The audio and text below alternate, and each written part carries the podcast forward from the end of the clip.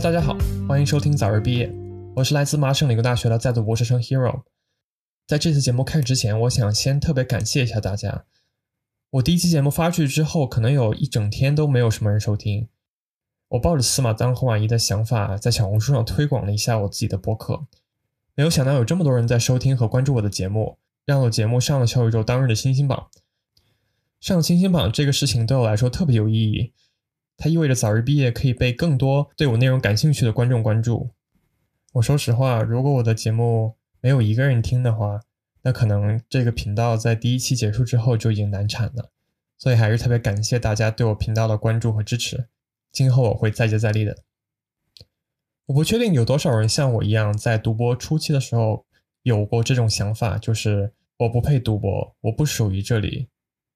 那么今天就想跟大家分享一下，我是如何在读博开始之前就有这种想法，在读博的过程中加剧，以及最后我是如何跟他和解的。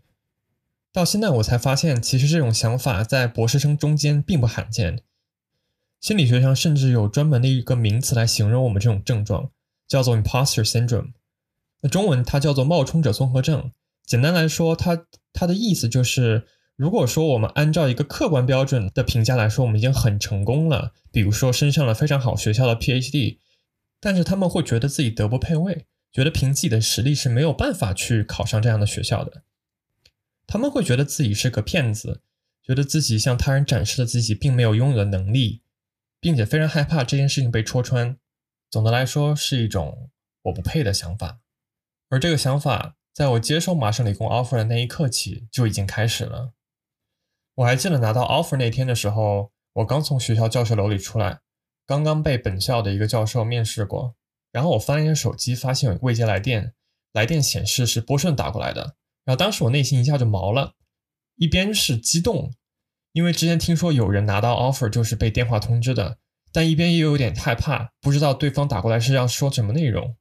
然后就在我纠结要不要回电话的时候，那个电话又打过来了，我就接了。然后对方跟我说他是 MIT 化学工程系的 committee，他说经过综合考量，我们决定把 offer 发给你。我还记得当时我挂断电话之后，我特别开心，就我当时激动的手都在发抖。然后我跟我的朋友说，说我被 MIT 录取了。我收到这个 offer 的时候是一月份，后来陆续又来了几个 offer，在反复纠结了将近一个月，然后我终于决定选 MIT 了。主要纠结的地方在于，在 MIT 我特别想跟的那个导师，他不一定有钱来放的我。而当时在另外一个学校有一个导师特别喜欢我，然后他的方向我也很喜欢。最后想来想去，还是没有架住名校的光环，接了 MIT 这个 offer。在接 offer 之后，我就需要把其他学校拒绝掉。处理完这些事情之后，没过几天，我就开始感觉有点焦虑。我就在心里想，是不是他们搞错了？我感觉我也没有那么厉害，可以拿到 MIT 的 offer。是不是他们本来想发给另外一个人，结果把这个人和我混淆了？而且我当时在看那些网上被 MIT 录取的大神们，他们都是除了 MIT 之外，还有很多名校的抢着要他，像 Stanford 呀、加州理工这样的名校。然后当时我也申请这些学校，但这些学校都没有给我发 offer。一旦我开始这么想之后，这个东西它就像一个水闸一样，开了之后就关不上了。我有时候做梦会梦见手机震动，然后拿出来一看，发现是一封来自学校的邮件。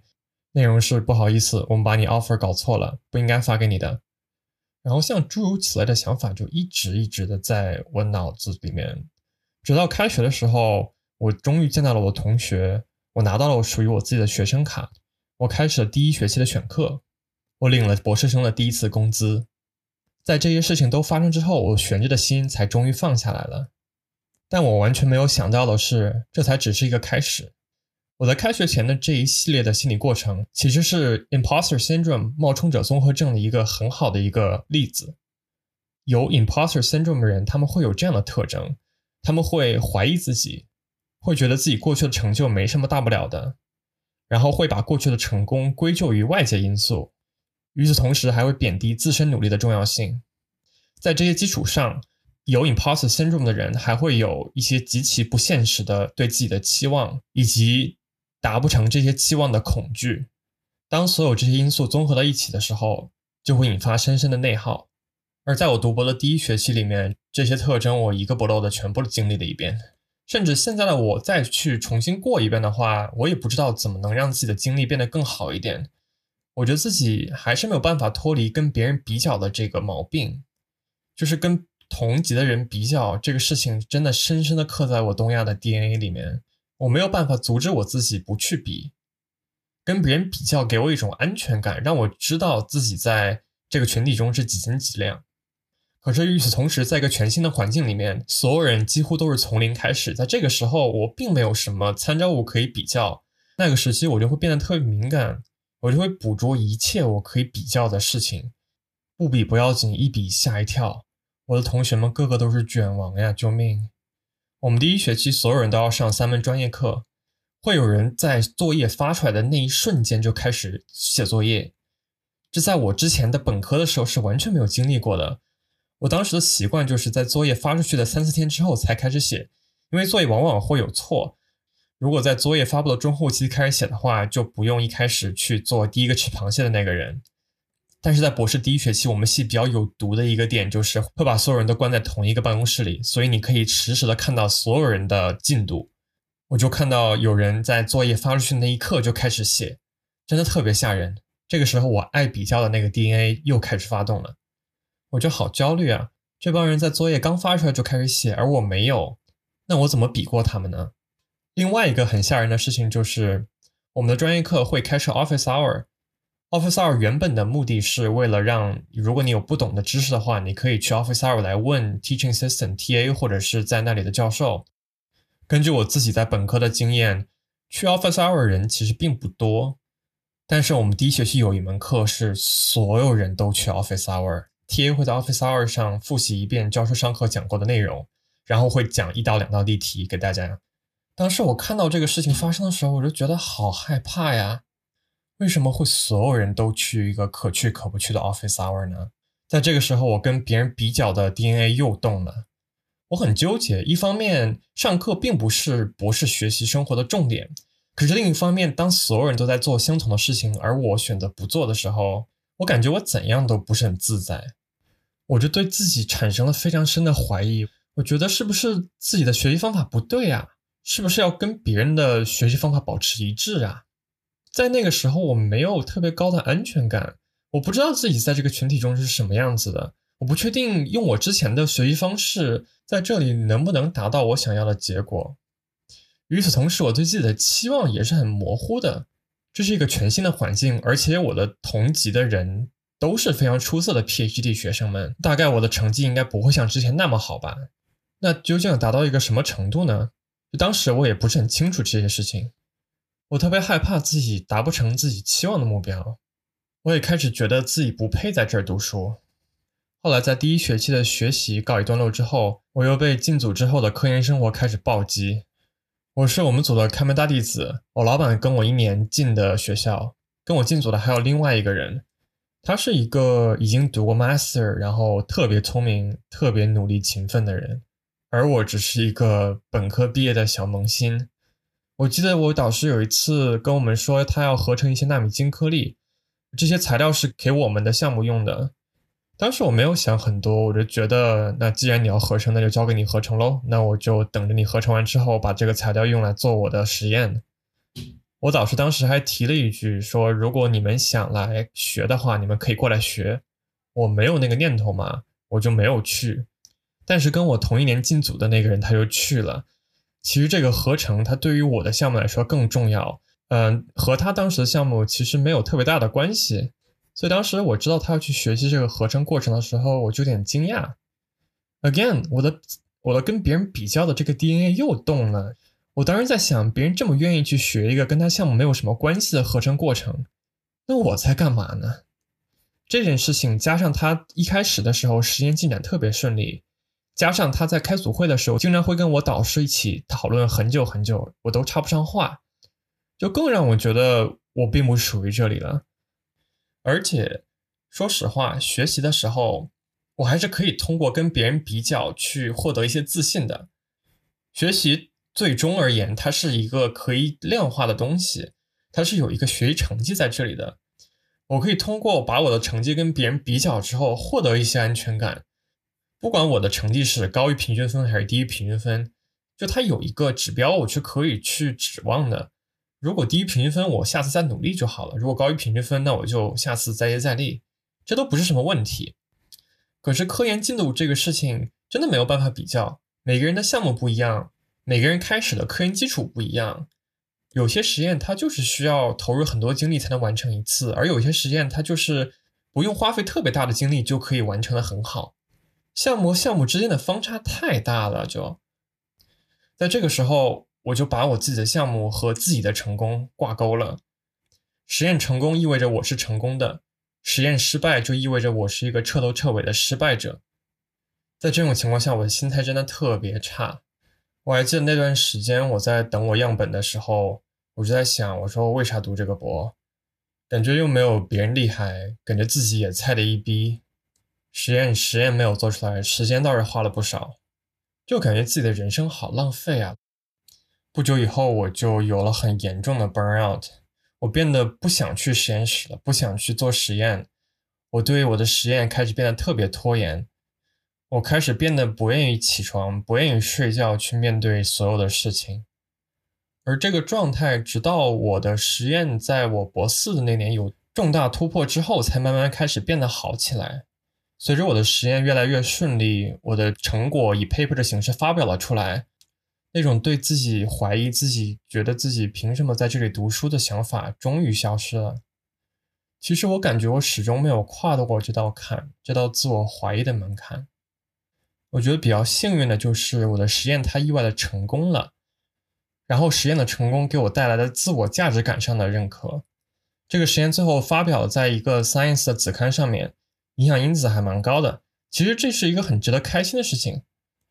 可是我不知道怎么讲，我就觉得内心深处是有一个声音，这个声音就在跟我说：“你这篇 paper 花了四年的时间来完成，在你博士的第五年才发表出来。”如果所有人都给四年的时间去完成你的项目的话，我觉得所有人只要足够努力的话，他都可以完成这个项目。其实你看，它就是 imposter syndrome 一个特征之一，就是在降低我自己在这整个项目中起到的作用。我觉得客观上来讲，确实这个项目如果不是我的参与的话，它可能不会发出来这么好一个 paper。可是谁知道呢？谁又知道，如果换一个人，他会不会发的更早呢？谁又知道他换一个人会不会结果比我更好呢？其实现在这么一想，这种想法有点荒谬，有点搞笑。成果是我自己的，别人也抢不走。就是我在考虑到，万一别人接手这个项目，他会不会比我做的更好的事情？他没有发生呀，没有发生就是不存在的。我没有必要为了一个不存在的事情而担心。我记得之前有一个很出名的数学逻辑家，他说：“你不能从凭空捏造的事实出发。如果这是允许的话，我可以给你推导出任何世界上不存在的可能性。”这种担心别人会比我们做的更好的想法，真的不要去想，因为它本身就不存在。没有人会跟你抢你的项目，也没有一个跟你做完全相同的实验还比你做得快的人出现。我们大可以去忽略大脑中出现的这些想法。而去更客观的看待我们自己，我感觉我们需要意识到的就是，这只是我们脑中的想法，而这些想法对我们来说，并没有对我们产生任何意义上的帮助。我记得我去年在暑假实习第一天的时候，除了我之外，我们组还有另外一个 intern，然后当时我们就要 set up 一下我们的电脑，那个电脑 set up 的过程就特别繁琐，然后要需要很多很多步骤，又需要 HR 远程给我们激活。然后我们当时就对着那个 Zoom 的屏幕，对着 HR，我们搞了好久。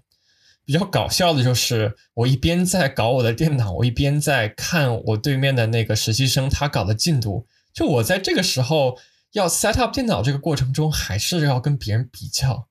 我当时想到的时候，我就笑了，我说自己怎么这么傻呀？我不会因为 set up 我电脑的时间比别人慢而被我的 manager 认为我工作不是很 competent。而且它只是 set up 一个电脑而已呀，它跟我的实质工作可以说是毫无相关。意识到这一点之后，我就释然了。最后的实习过程中也出现过另外一个实习生，他的研究进展比我要快一些。但是在那个时候，我就会想，他跟我做的项目其实不太一样。他做模拟，我做实验，模拟就会快一点，实验它就会慢一点，没有关系的。而且我也确实也在做出一些进展。当时我的老板也是这么跟我说的，他一直在安慰我说：“说你不要看另外实习生这么快，他是做模拟，从模拟多到真实的世界上的样本上还是需要很长的时间的，而我们这根本就没有开始那个项目。”我自己和我老板都给我了特别大的信心。最后也不知道是不是因为这个，我自己的实习项目在实习结束的前一周竟然非常幸运的完成了。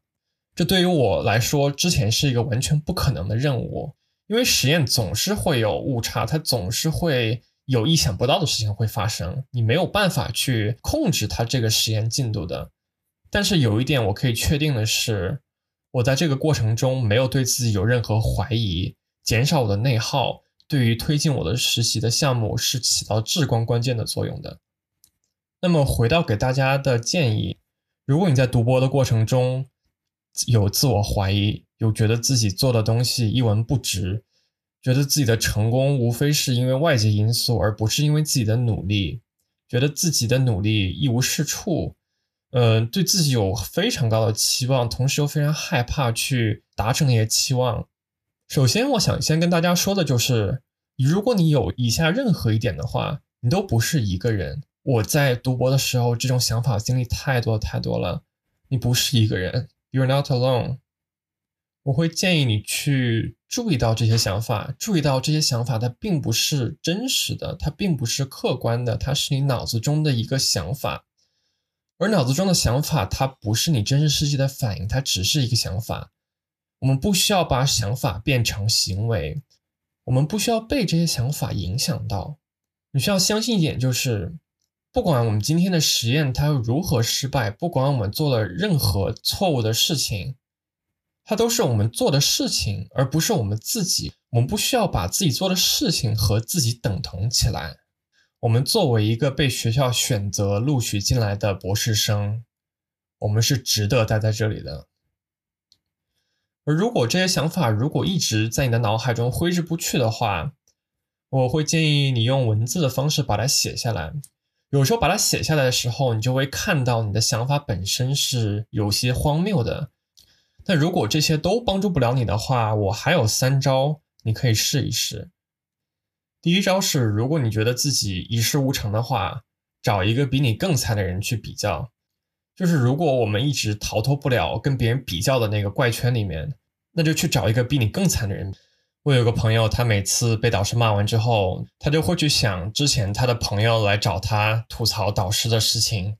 想着这些事情之后，他感觉跟他的朋友比起来，他也没有那么难过了。第二招就是选择相信我这期播客的内容。相信 imposter syndrome 是很多博士生都在经历的这么一个过程。相信你比自己想象中的要厉害，要优秀很多。相信你现在得到的成果不仅仅是由外部因素决定的，更是由你的出现而实现的。最后一招就是相信学校，相信他们做了一个正确的决定，让你来这所学校读博。我一个物理系的朋友之前跟我说过。物理系在开学典礼的时候，他们跟全体博士生说：“我想告诉你们，你们出现在这里不是一个意外。我们经过了一个非常严格又精挑细选的过程，选择了你们。我们相信自己做录取决定时候的 judgment，希望你们也相信我们。”好啦，以上就是呢这期内容。如果喜欢我的播客，欢迎点击关注，早日毕业。如果你在读博生活中也有类似产生了我不配读博的想法，或者你跟他和解了，都欢迎在评论区跟我们分享。那我们下期再见啦！希望大家都可以早日毕业，拜拜。